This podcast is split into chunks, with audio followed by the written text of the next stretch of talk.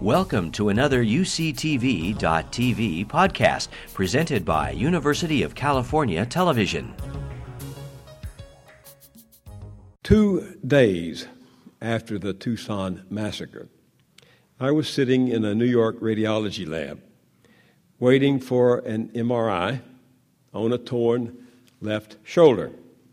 It was late evening, and the only other patient in the lounge was a woman with short silver hair who was my senior and perhaps uh, slightly senior to me, although that's getting difficult to be these days. We had been there for two hours, just the two of us and the receptionist, passing the time by making small talk and sharing a dog eared copy of the day's New York Times and three very worn copies of People magazine. And now, as time dragged on, 10 o'clock, 10.15 in the evening, we were staring mindlessly at a muted television set high on a wall above the receptionist desk and tuned to a crime show on a cable channel. I think it was A&E. Blood splashed across the screen as killers stalked their victims and in turn were dispatched by police in gory pursuit. I lost count of the bodies and the guns, weapons that could have come right off the racks of the convention of the National Rifle Association. Although there was no sound from the TV, we couldn't miss the reminder that violence sells in America, and the people who profit from violence in real life and popular culture love it. But did you know that between 1933, the year before I was born, and today, more than 1.4 million Americans have been casualties of gunfire. Did you know that between 1979 and 1997, more Americans were killed by guns than have been killed in all of our wars since the Revolution? And yet, in the days just after that massacre, the sale of Glock 9s the gun used by the killer, doubled in Arizona. And the gun lobby pushed for a bill to allow concealed weapons on college campuses. I made Celeste take hers off a moment ago before she introduced me. This morning's Washington Post, which I read online, a major story on the front page of the Washington Post says the number of guns with high capacity magazines, like the one used in Tucson, seized by Virginia police dropped during the 10 years when there was a federal law banning automatic weapons. But when George Bush and the Republican Party and many Democrats pushed for the repeal or the end of that bill in 2004, since then, the number of high capacity magazines seized by Virginia police rebounded. In other words, the law was beginning to make a dent in the market by the time it ended. President Obama's Tucson memorial speech was eloquent and moving. But I kept waiting for him to say that the great task remaining before us is redeeming America from the fantasy that the law can allow any inflamed lunatic easily to acquire murderous weapons without the expectation of murderous, murderous consequences. Alas, no, no such luck. Instead, the headline on a recent front page of my, one of my favorite websites, talkingpointsmemo.com, read, No signs Obama will shift on gun control after Giffords shooting. It seems that nothing will sufficiently stiffen the backbone of our politicians, including our president, to take on the NRA, which has been perpetrating one of the great frauds of American history, namely that a Jared Lee Loughner armed with a Glock 9 and a 31 round clip, qualifies as material for the well regulated militia prescribed by the Constitution. That is just not so. And if, If you wonder, as I do, how we've reached this stage of democracy where we cannot solve the problems we have created for ourselves, look no further than the overbearing muscle and venal logic of the NRA and its stranglehold on politics.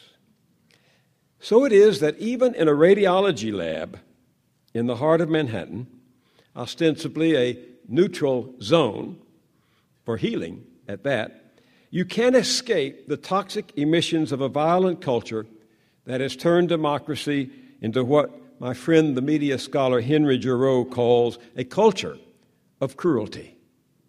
A culture of cruelty. So, my waiting room companion and I were sitting there, saying little, when she suddenly turned to me and asked, Are you optimistic? About our country. What do you mean? Well, she said, Sometimes I sense that it's sinking around me like a great ocean liner and many of us are not going to make it off. Almost instantly, so help me. Almost instantly, the metaphor took, and my head was filled with images from James Cameron's epic Titanic. I could see those lifeboats bobbing in the dark waters, the doomed passengers lining the railings of the ship, and the small orchestra gathered on the forward deck playing Nearer, My God, to Thee. Weird. Weird, I thought to myself, that the lady's fears call the cells in my brain to associate the sinking of the Titanic with the fate of democracy. I said nothing to her about it. She seemed forlorn enough. But her question had jolted me. Like so many other Americans, optimism is embedded deep in my psyche. But as with so many other people, it doesn't surface as often these days as it used to. But I didn't say all this to her. Instead, I responded superficially, superficially, tongue in cheek, half in cheek.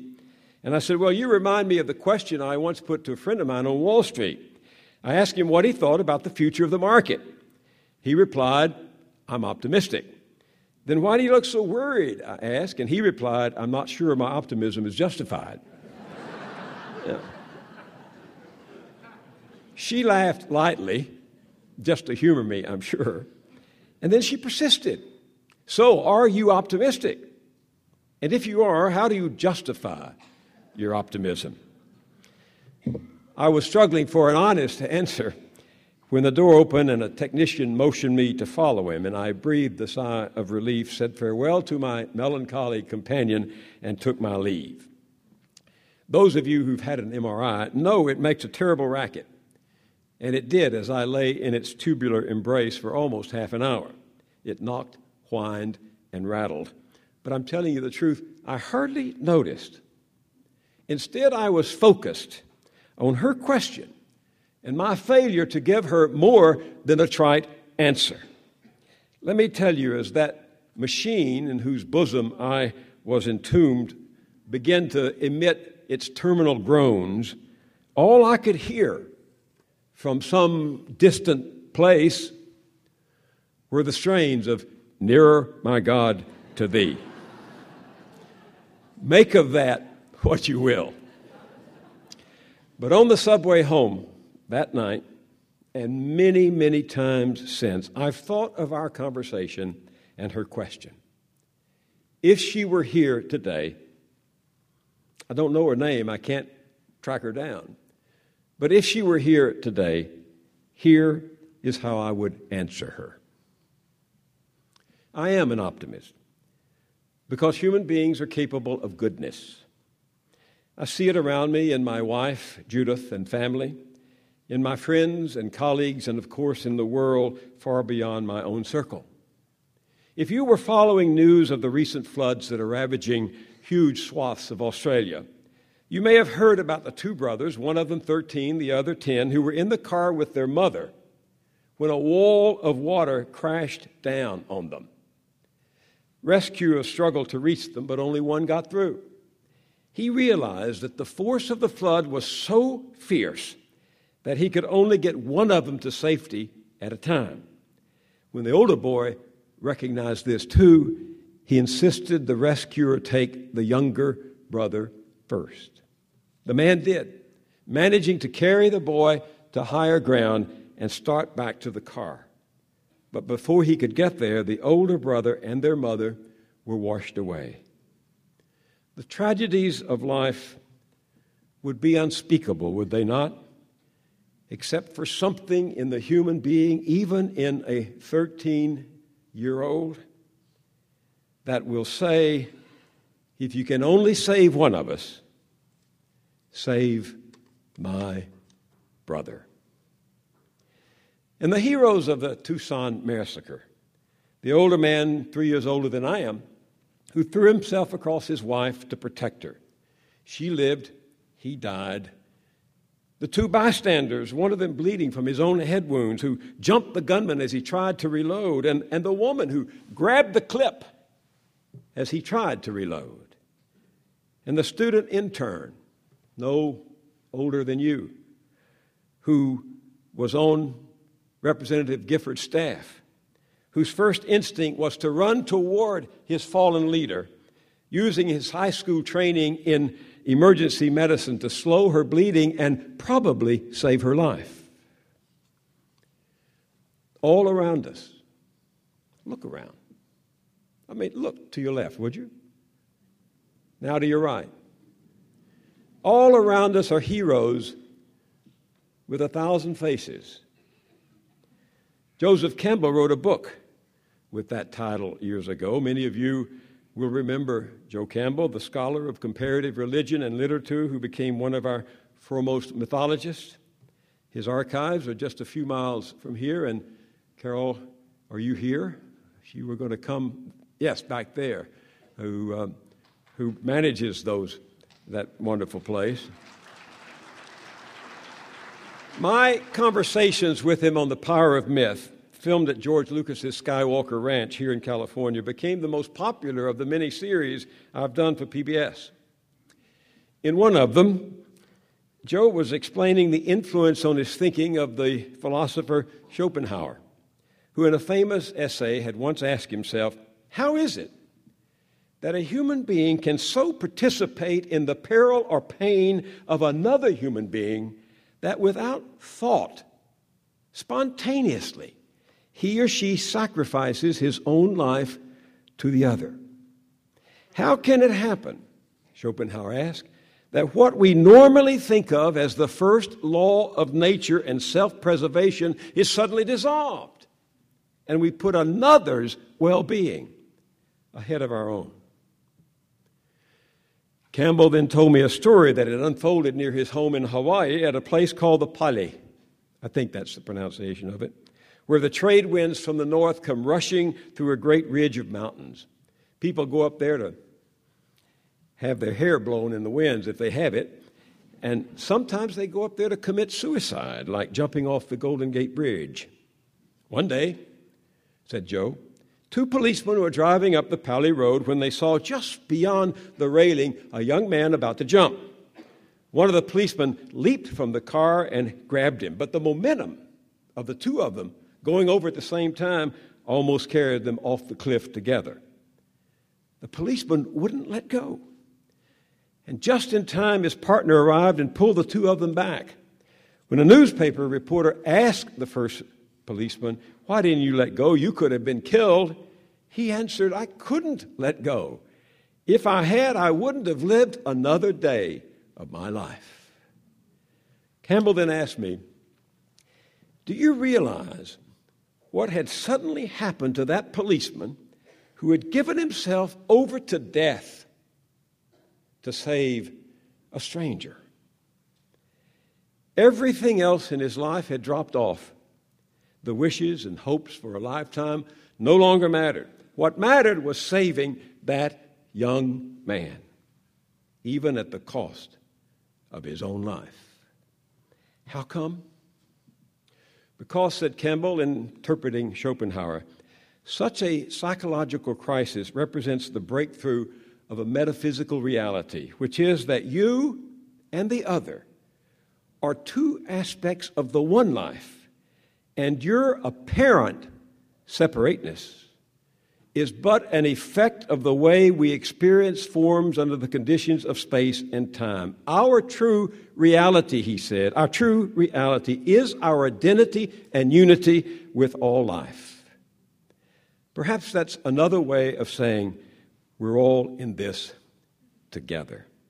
And perhaps the Hindus, I think it is, a sect, had it right that when you give the traditional greeting, you're recognizing the divinity in the other of which you are a part.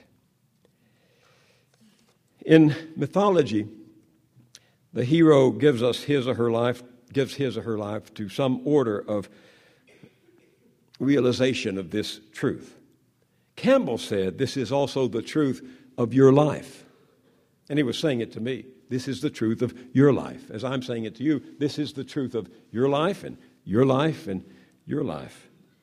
It's the reason each of us harbors within us, and it's why I ask you to look left and right. It's the reason each of us harbors within us a potential hero. You're sitting next to two potential heroes, and one is sitting in your seat. Take the imperative that we love our neighbor, one of the hardest of all religious concepts. If I were a Catholic, I would have to go to confession every day because I don't love all my neighbors. But Campbell said it, it, it, it puts us in tune with this truth. But whether you love your neighbors or not, and I confess, as I said, that I've had neighbors I would just let drop off that bridge. One of them cut down all the trees behind our house once after he bought his house. I, when this truth claims you, when it holds you, when it rises from within you, you may risk everything for someone else and not really know why you do so.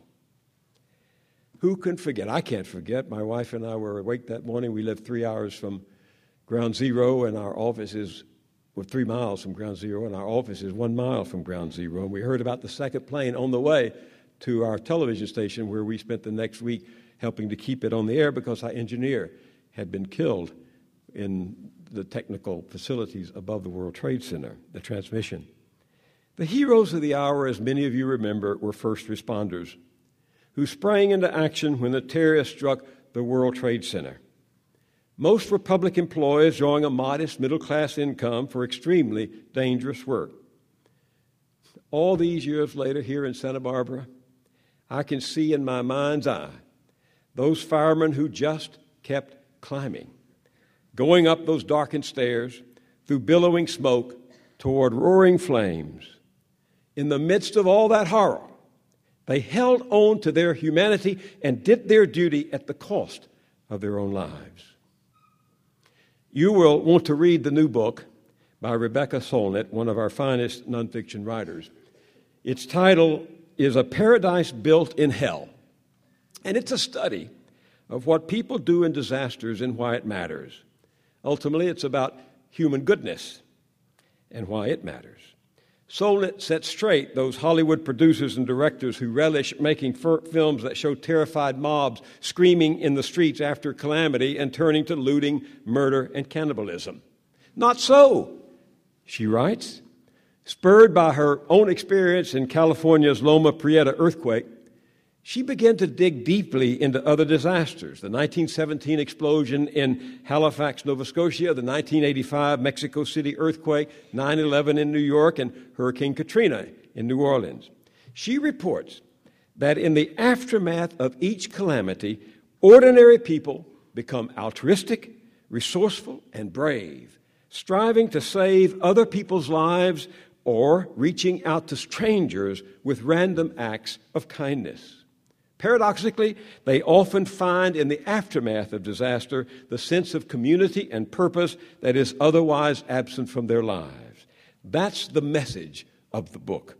The desires and possibilities are so powerful that they shine from wreckage, carnage, and ashes. Now, of course, it doesn't take disasters to bring out goodness.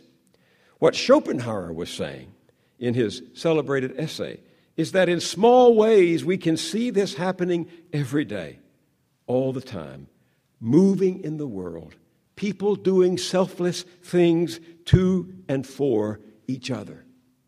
Rebecca Solnit eloquently dwells on this, and I couldn't recommend this book to you more highly. She says, What sustains life is far closer to home and more essential than market forces and much more interesting than selfishness. Most of the real work on this planet, she said, is not done for profit. It's done at home, for each other, for affection, out of idealism. And it starts with the heroic effort of parents to sustain each helpless human being, a child, for all those years before fending for yourself becomes feasible. And it's not just confined to home. What she called, and I love this term, a shadow system of kindness provides soup kitchens, food pantries, and giveaways, takes in the unemployed, evicted, and foreclosed upon, defends the indigent and the immigrant, tutors the poorly schooled, comforts the neglected, provides loans, gifts, donations, and a thousand other forms of practical solidarity, as well as emotional support. I saw it yesterday visiting my dear friends John and Lillian Lovelace at their home in Los Angeles. John has been in the hospital. He's struggling. Lillian is totally devoted to him, and we sat by his bed for two hours talking, and every now and then she would look up at him and he would look back at her, and something passed between them for which not even a poet can articulate. And so it goes on. All the time, others seek to reform or transform the system from the inside out, and in this way, inch by inch, inroads have been made on many fronts over the past half century. Grounds for optimism. Many years ago, when Judith and I were kids, a young couple traveling in England, we came upon the ruins of an old church with an inscription so worn by time and the elements that it was barely legible. But when we made them out, the words proved memorable. In the year 1653, when all things in the kingdom were either profaned or demolished, this church was built by Sir Richard Shirley whose singular praise it was to do the best of things in the worst of times. I am an optimist because there are people who do the best of things in the worst of times, people who imagine a different future and get up every morning to try to do something to bring it about. Grounds for optimism. Let me assure you, there's nothing sentimental about this. I was born in the Great Depression. My father was knocked down and almost out by it. I lived through World War II, the Korean War, the Cold War, and the Vietnam War. I grew up in the South where white supremacists ruled. I lived through the civil rights movement as blacks took on the water hoses and dogs to fight back. I lived through the assassination of two Kennedys and Martin Luther King through the rage in our inner cities, through 9 11 and two ensuing wars, one of which continues to this day, and through the great financial and economic collapse of 2008. As a journalist, I pull back the rug on the dark corners and dirty floors of our political system, and I've chronicled the rising plutocracy that now threatens our democracy. And I've, of course, experienced losses of my own, like all of you. And through all of this, I've come to see the world without rose colored glasses. And I've come to see civilization as a thin veneer of civility stretched across the passions of the human heart. So fragile, it can come apart at any moment. And this is what I wish I had said to the stranger in the waiting room. This is why I'm not sure my optimism is justified. The Catholic social worker whom I once interviewed in a marvelous early documentary, Dorothy Day, said we should build a world that helps bring out our goodness. But we haven't. While human beings have an instinct, even a talent for empathy and collaboration, our politics doesn't enlist and nurture that instinct. Instead of helping us to live constructively and cooperatively in the spirit of we the people, which is based upon a moral compact, politics has become a winner take all juggernaut, powered by malignant narcissism. And life in America today is becoming a war of all against all, putting the weak and the vulnerable, working people, and the middle class at the mercy of money, power, and privilege. Here,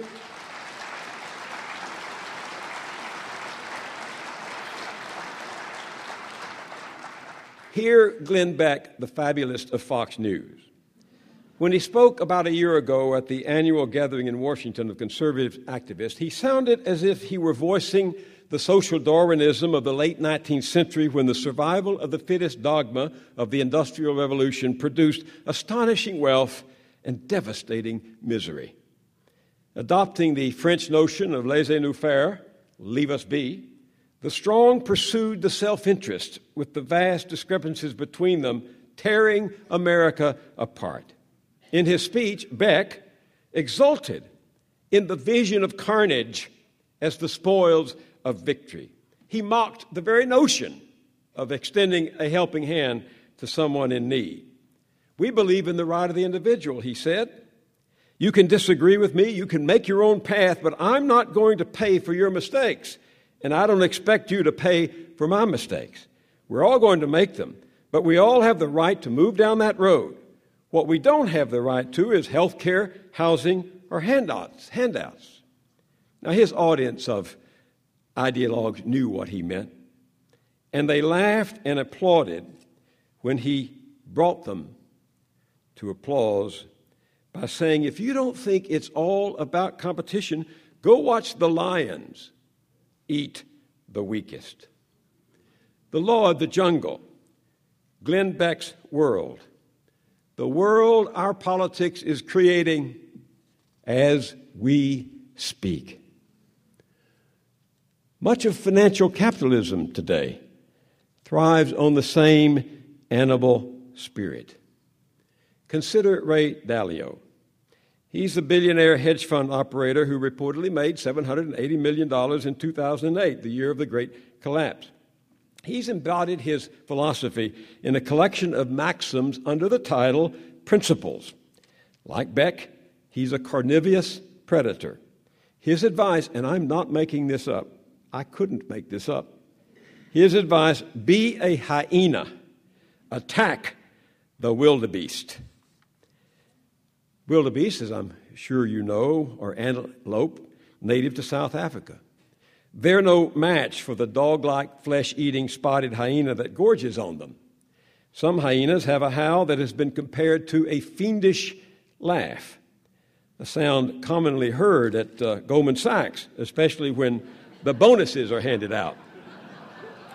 So here, here, here is what I'm just, I'm just kidding, Lloyd. You know that.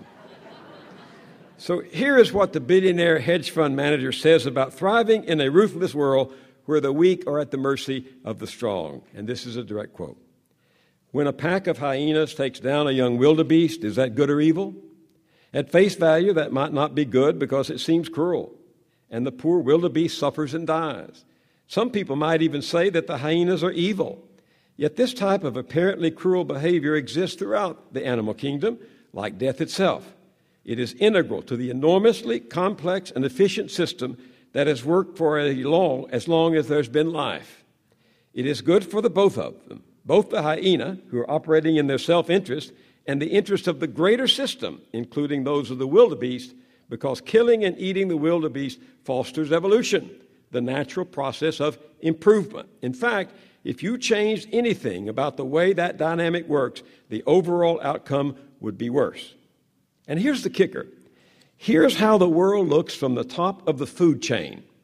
If you see yourself as a hyena and the rest of us at wildebeest, you agree with Ray when he says, like the hyena attacking the wildebeest, Successful people might not even know if or how their pursuit of self interest helps society, but it typically does.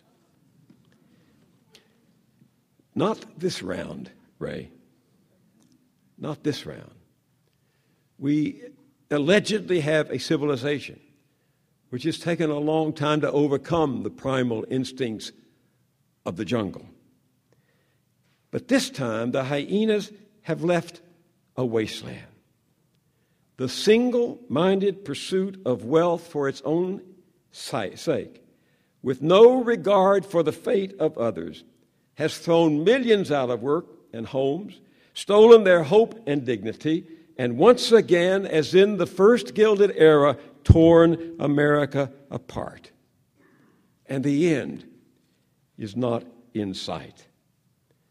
The writer Larry Beinhart said it the other day. He wrote the Wag the Dog, as you know. The class war launched by America's wealthiest is getting more savage. Here's Timothy Noah writing in the online journal Slate about America being the United States of inequality, using information compiled by the CIA, no Marxist organization, by the way. He says that income distribution in the U.S. has become more unequal than in Guyana, Nicaragua, and Venezuela, and roughly on par with Uruguay, Argentina, and Ecuador. And yet another study predicts that if present trends continue, by 2043, just 32 years from now, the U.S. will have the same income inequality as Mexico.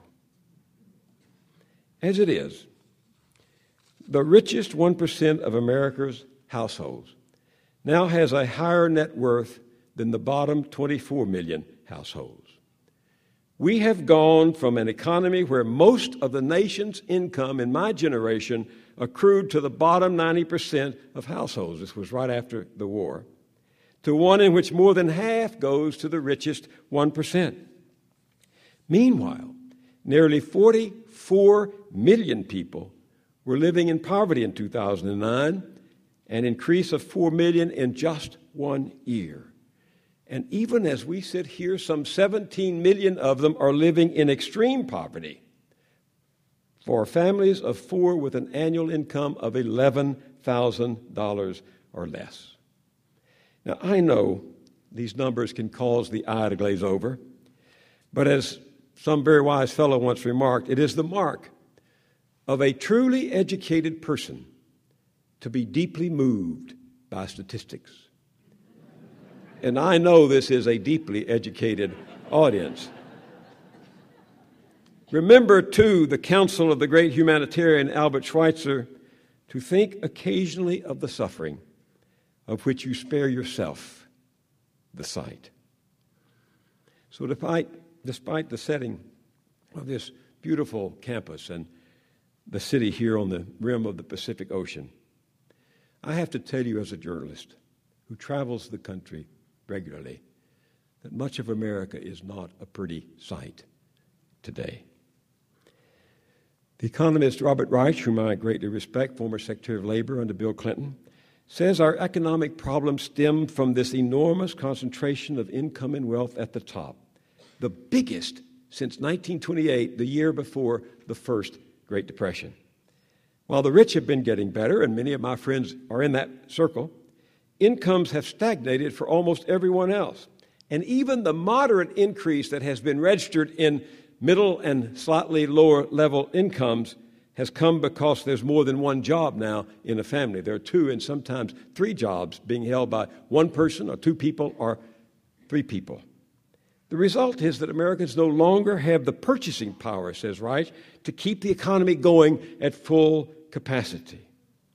Now, conservatives say we have to accept this situation in the name of freedom the freedom of people to make as much money as they can or want and to keep it. I understand that. But the economist Marcellus Andrew answers that. Let me quote you. You can't be free in the United States if you can't read, write, and count.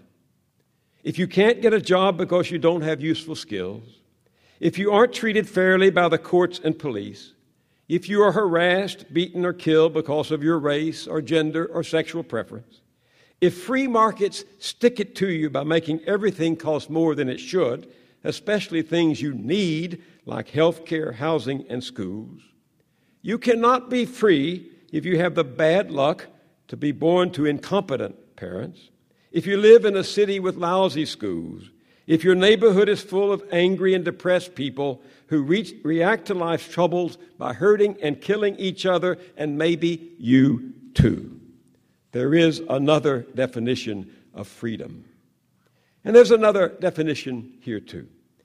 Before I retired my PBS series last May, I interviewed the distinguished British epidemiologists Richard Wilkinson and Kate Pickett, who had just published a book I also highly recommend to you. I hope you brought your tote bags today, titled Spirit Level Why Greater Equality Makes Societies Stronger.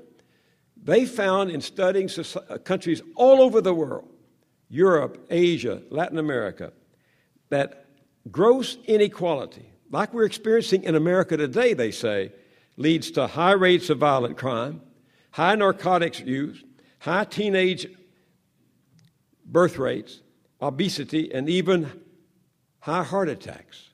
Furthermore, when people's experiences, and this gets to the spiritual and political compact we're supposed to have because of that preamble to the Constitution, the most powerful part of that document. When people's experiences have virtually nothing in common because of the economic chasm that separates their lives, they experience little sympathy for one another.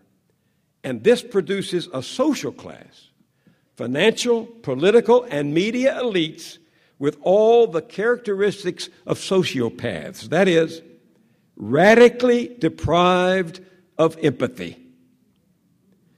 Shakespeare has Lear asked Gloucester on the heath, How do you see the world? And Gloucester, who is blind, blind Gloucester replies, I see it feelingly. I see it feelingly. I fear many of the people at the top today, with eyes fully open, never see the world feelingly. They even hold in contempt, as we saw with Dave Beck, that Glenn Beck, extending a helping hand. Instead, they take their inspiration from the protagonists in Tom Wolfe's 1987 novel bonfire of the vanities, who told his investment banker, insulate, insulate, insulate, insulate. And that's what they've been doing.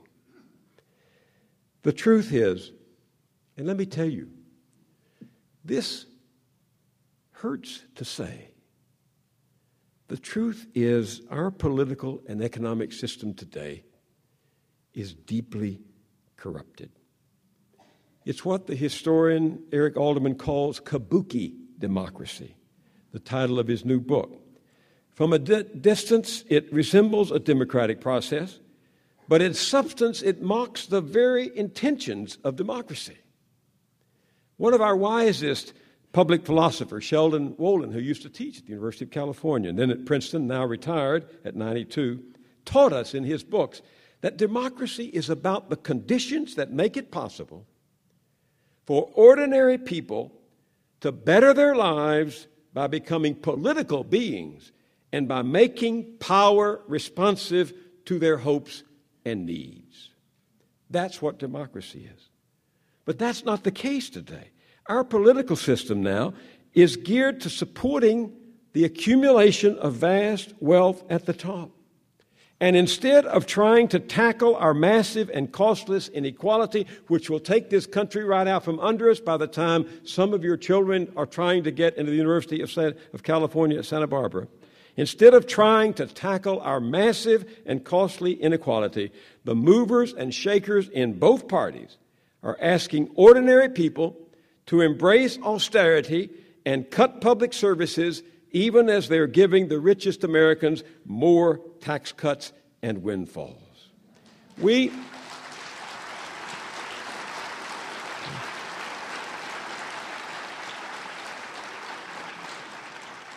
We have reached this moment by design.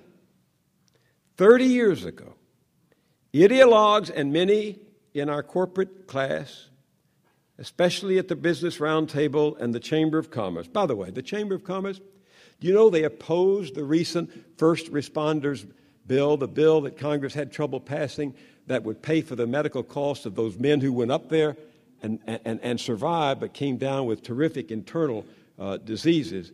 They opposed it because the bill provided that it be paid for by returning some of the profits from overseas and taxing them. And the Chamber of Commerce opposed that bill because of that. But anyway, 30 years ago, many of these people set out to divide and conquer, to fund electoral conflict for the purpose of forging a political class that would govern in its interests. And they did it. Which brings me to some homework. I want to ask you, when you finish reading Rebecca Solnit's book and Eric Alterman's book, I want to ask you to read this book, new book, Winner Take All Politics. It's written by two of our best known political scientists, Jacob Hacker, who teaches at Yale, and Paul Pierson, who teaches at your sister institution in Berkeley. The title, Winner Take All Politics, based on solid documented research and written in clear, plain language like Thomas Paine's Common Sense. They tell a powerful story that every American should know. The story is the subtitle of the book How Washington Made the Rich Richer and Turned Its Back on the Middle Class. If you're a Republican, you're not going to like it. They pull no punches in reporting how the GOP, the grand old party, has come to stand for guardians of privilege with one strategy lock into place the privileges and powers of the rich, slash public spending to reduce the budget, but don't touch those at the top.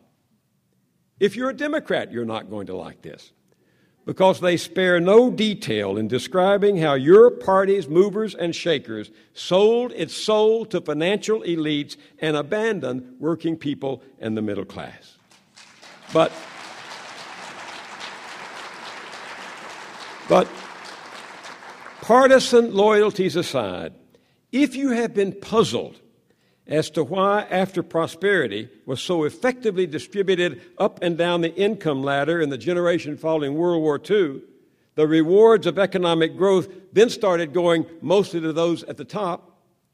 If you have wondered why we have gone from an economy in which most, as I said, of the nation's income accrued to the bottom 90% to one in which more than half now goes to the richest 1%, why, to put it another way, the average income of the top 1% more than tripled in just over a quarter of a century.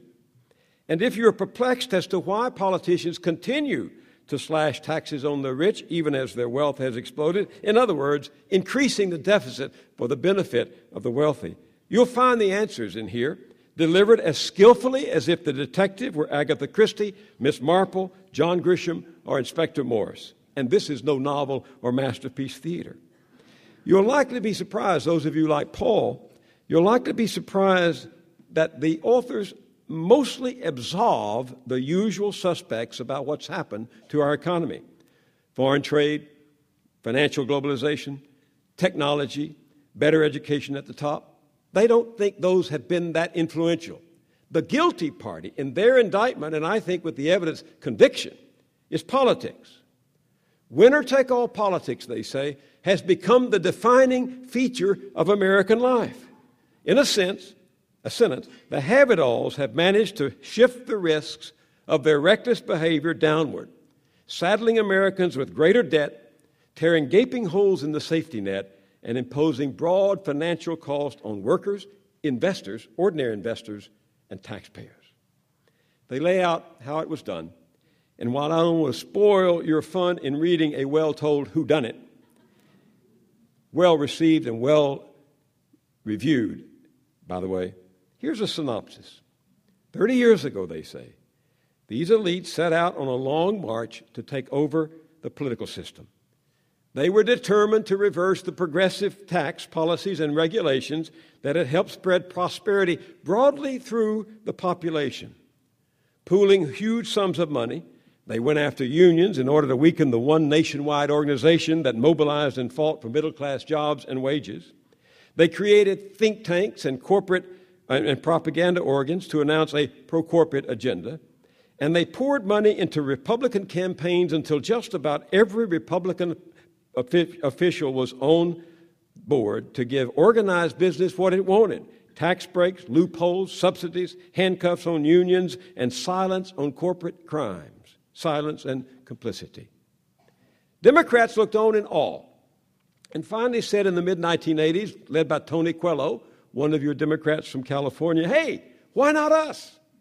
If unions no longer have the money we need, we'll go where the money is. We'll go to Wall Street and the corporations and give them what they will pay for. And now both parties were supplicants of deep pockets, and large, well funded organizations were fighting for them, leaving working people and the middle class with no comparable force on their side fighting back. As for poor people, forget it. They were on that, their own in that rapacious wilderness where Glenn Beck, giant banks, and multinational corporations responsible to no one are kings of the jungle. And they won. They won. That explains most of what has happened in the last few years in politics and explains the tension on President Obama as he went to a city where the opposition party had only one word as its platform no. Empathy, power. Do they see the world feeding me? You must also read, you're going to be busy. you must also read the lead article in this month's issue of The Atlantic, which is one of the best magazines still publishing. It's called The Rise of the New Global Elite. And it's written by a remarkable woman who herself is no Marxist, but a great financial reporter, Chrystia Freeland. I just want to read you three short paragraphs. The U.S. based CEO of one of the world's largest hedge funds told me that his firm's investment committee often discusses the question of who wins and who loses in today's economy. In a recent internal debate, he said one of his senior colleagues had argued that the hollowing out of the American middle class didn't really matter. His point was that if the transformation of the world economy lifts four people in China and India out of poverty and into the middle class, and meanwhile means one American drops out of the middle class, that's not such a bad trade. I can understand that. But they don't answer the question of what happens to the middle class in America when it has dropped out. I heard a similar sentiment from the Taiwanese born 30 something CFO of a U.S. internet company, a gentle, unpretentious man who went from public school to Harvard. He's nonetheless not terribly sympathetic to the complaints of the modern, of the American middle class. We demand a higher paycheck than the rest of the world, he told me. So if you're going to demand 10 times the paycheck, you need to deliver 10 times the value. It sounds harsh, but maybe people in the middle class need to take a pay cut. At last summer's Aspen Ideas Festival, the CEO of a Silicon Valley firm said that if he was starting from scratch, only 20% of his workforce would be domestic. This year, almost 90% of our sales will be outside the U.S. The pull to be close to the customers, most of them in Asia, is enormous. Speaking at the same conference, the CEO of Allstate lamented this global reality. I can get workers anywhere in the world. It is a problem for America but it is not necessarily a problem for American business. Good economics, smart economics, but leaves unanswered the moral obligation that we have to each other. Now I'm back to the beginning of this talk to create a society that is fair and just. We will never have economic income equality. That's just not the way the world works. There'll always be people who make a lot more money than people who don't. But there are ways to build a moral economy that we have yet to explore. The present system, quite frankly, as we learned in 2008, now is back in place. The present system won't work much longer. We need imagination. We need daring. We need innovation. And above all, we need cooperation to figure out how America moves into this 21st century further, honoring that promise inherent in our Declaration life, liberty, and the pursuit of happiness. Honoring that and taking as our ethical bond those opening words of the Constitution, its preamble we, the people. Not you, the people, and me up here. Not them, the people, and not those over there. We, the people. We've done it before. I said this is the second Gilded Age. The first one was a time of these enormous disparities between the top and the bottom and the oppression of millions of people. The 1920s, another time in which we had this enormous inequality as well. Each time, we found a way, sometimes by sheer luck, but also by fortitude and confidence and leadership, come out of that and get back on the right road. I believe we can do it now. But let me tell you something. Put your faith not in princes and not in parties. Put yourself, put your faith in yourself and kindred spirits like you. That's the place to begin. It's never easy to take on organized power, the moneyed trust, and it takes a long time. But remember, people with money, and I have good friends who have it, people with money have the right to buy more cars than anyone else, more homes, more vacations, more gadgets, and more gizmos. But they don't have the right to buy more democracy. That's ours if we claim it. Thank you. Thank you.